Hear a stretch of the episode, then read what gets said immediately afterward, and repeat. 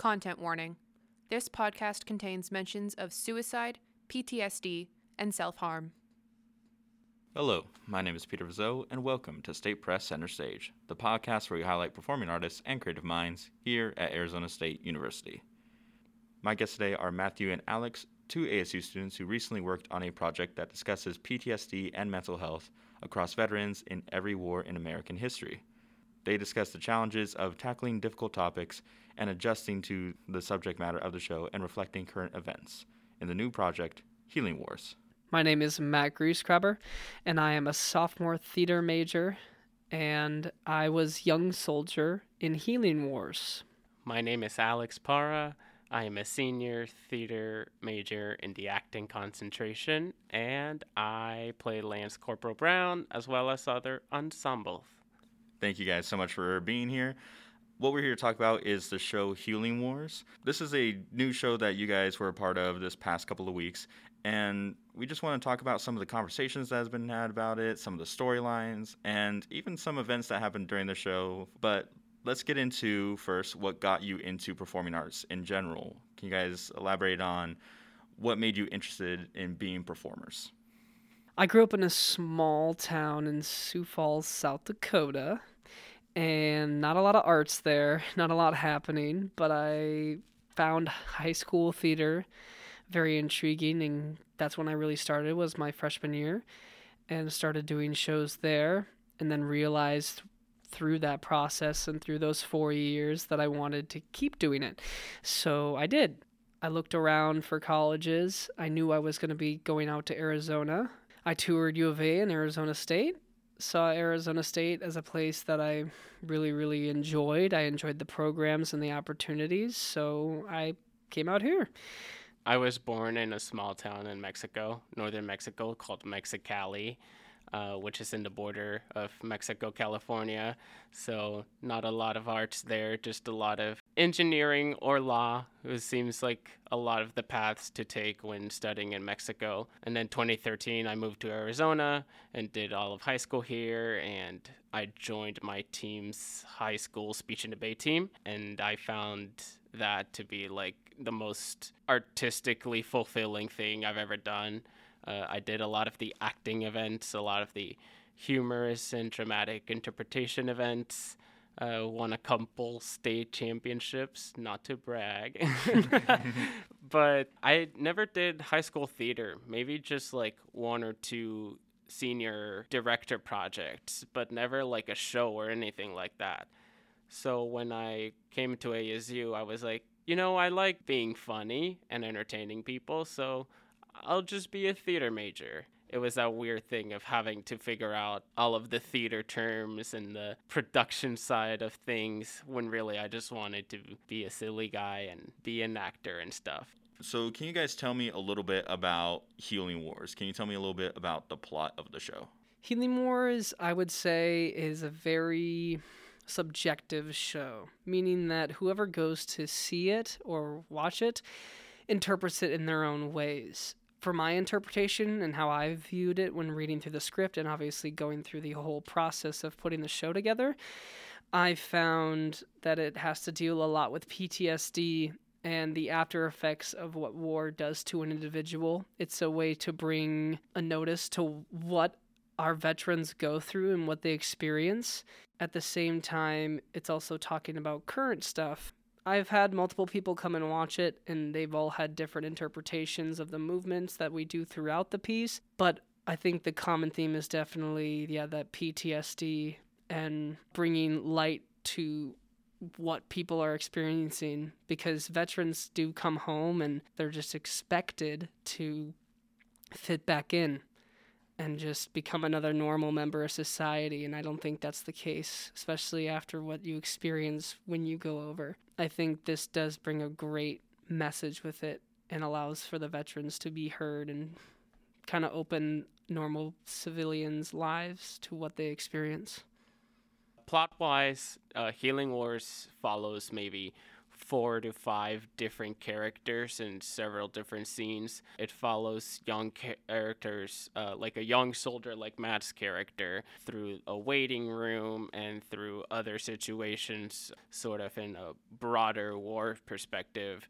Other characters, like uh, one of our castmates, Josh, pretty consistently plays like a medic or a, a, war surgeon and the perspective of uh, medicine during war and after war. Other characters, like our castmates, Marin's character, follows a therapist, psychologist sort of perspective, counseling returning soldiers. Another character, Anne, she plays Clara Barton and sort of motherly figures of the show. Uh, Clara Barton was like the founding member of the Red Cross a lot of the plot of the show revolves around certain characters and how they relate to not only the Civil War but also World War II and also modern today wars and how the characters in all of these different time periods sort of relate to each other in this big uh, picture that war really is it shows that even during different periods of war, there has been advancement in medicine and technology, but the feeling doesn't change for those soldiers. The trauma that they experience is very similar.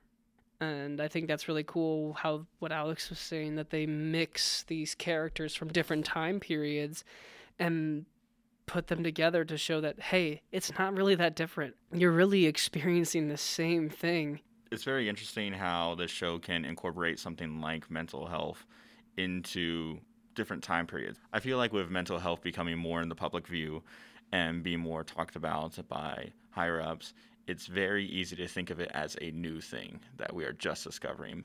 But from the conversations that you seem to want to invoke with the show, it seems like this is something that has happened for decades and centuries, but we may have not had a name for it. We may have not fully understood it but the trauma is still there. All these soldiers still have to fight with that kind of trauma. What is it like having to really understand these difficult situations that these soldiers are in with their mental health and with the world that they live in? How do you go about portraying that as people who have not gone through these situations yourselves?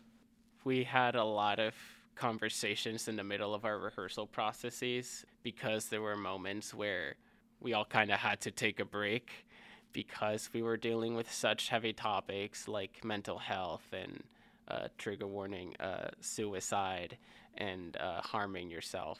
We had a lot of conversations with each other. Uh, we had a conversation with ASU therapists that, that was able to come over during rehearsals. It's really difficult to talk about these type of topics because mental health is something that can affect anyone but post traumatic stress disorder, because of being in a war situation or just serving in general, can be a completely different like subcategory of PTSD.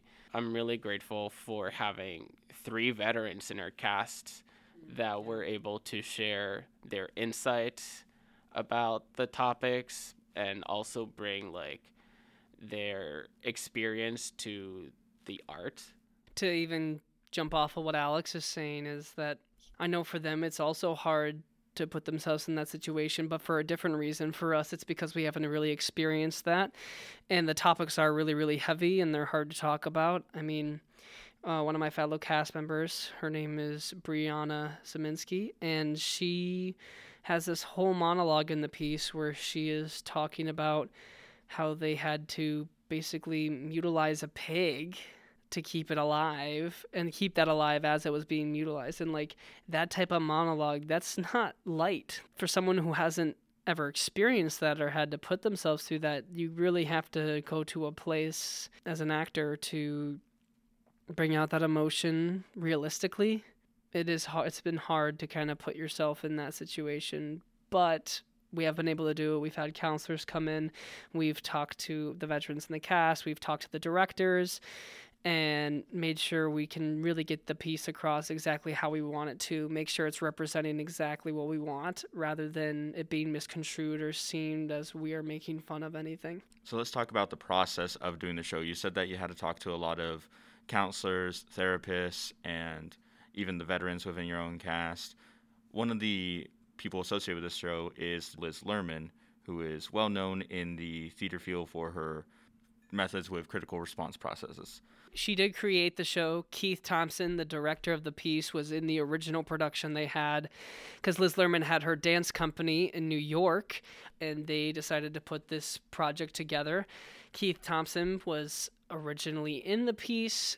Putting the show together was really cool because he had seen the original product. He's worked with Liz Lerman very closely. They're really good friends. Having that perspective really made the directing process cool and you could trust kind of everything as a performer because you know he's done this show before he works really closely with the creator of the show so the vision was really really cool and seeing everything come together especially near the end the amount of people working on this made this experience all the more rewarding and fun one thing that we touched on was that this is a collaboration piece between not only the people in the theater department, but also in music and dance. Even though it isn't really a musical itself, that just kind of adds to the ambiance. What has it been like incorporating these new elements for a piece this serious, but having it differ from experiences that you had in the past with theater without those elements? I'll be honest, when I auditioned for the show and we had to do like a dance routine for the callback, I was like, huh, interesting. Are we, what is this? yeah. It was really fun to to dance and to move. Our choreographer David, he was very patient with me because I was really struggling and really not feeling great about it. And the more we got into the process of, you know, theater and dance mixing together to make one big thing, uh, I think the more we learned about each other, the more we sort of respected what we each did. I know I have so much more respect for dancers because I don't know how they do what they do. yeah, it's really tough. yeah. I have talked to some of the dancers about the aspect of this show, and what I'm hearing from them is they're kind of just like, "Wow, you can act like that? Like that's so crazy!" And like we're over here like, "Wow, they can dance like that? That's insane!" and uh, it, it's really cool to have a lot of these worlds colliding because everyone, especially in the different departments, has their own process of how they're putting stuff together. Like with theater, it's a lot more scheduled. Like we have to leave at this time or we have to be at rehearsal at this time. There's no kind of leniency. Whereas, like a lot of dance performances, they kind of, in their rehearsal process, they'll keep running it until it's good or it's done, and it doesn't matter how late they go. Whereas, like with theater, it's very punctual, and it's like, okay, it's 10:30, we gotta go. We're both taken out of our comfort zones in a good way.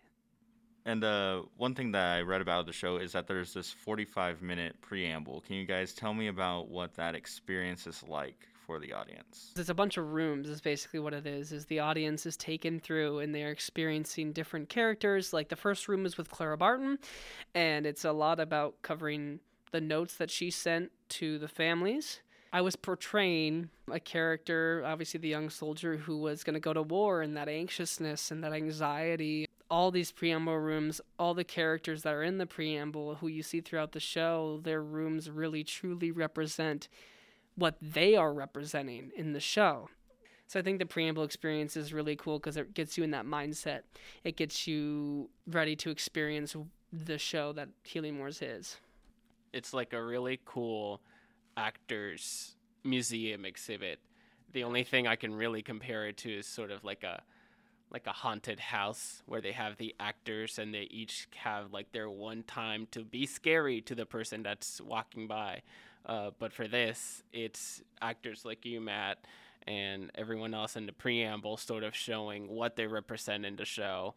And, and hopefully the audience was able to to understand what they represent in the show and once they sit down and start watching it they remember oh yeah matt was sort of like this young soldier who's nervous, and yeah, he's like he's looking kind of nervous here on stage. yeah. Oh wow, he actually does kind of portray this.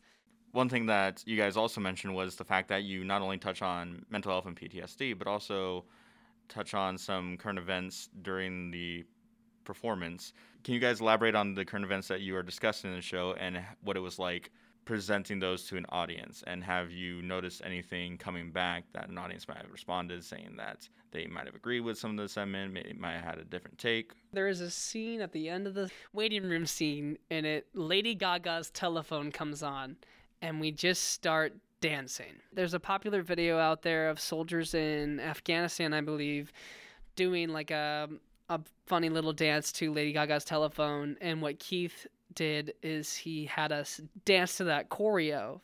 He made it a little like cleaner, but it's basically representing the soldiers doing that choreo as a way to like lighten the mood.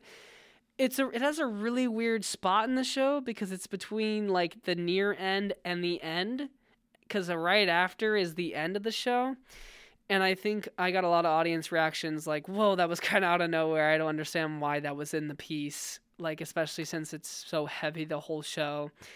I don't know if that has anything to do with like current events, but like one of my friends, he was talking about how it kind of brings light to the culture that you kind of need to stay attached to when you're overseas. Is it's a way for you to escape a little bit and like dancing to something like Lady Gaga is a little funny thing that kind of takes out the harshness of war for you. It takes out the trauma a little bit or helps you kind of numb it. There is a scene in the show called Kermit's Story, which is actually um, the guy who, Kermit, who actually performs it. He is Lance Corporal Brown. He was in the Marine Corps as an elite gunner in real life. That is, that was his job is talking about that trauma and how there really is no medication that can cure what he saw.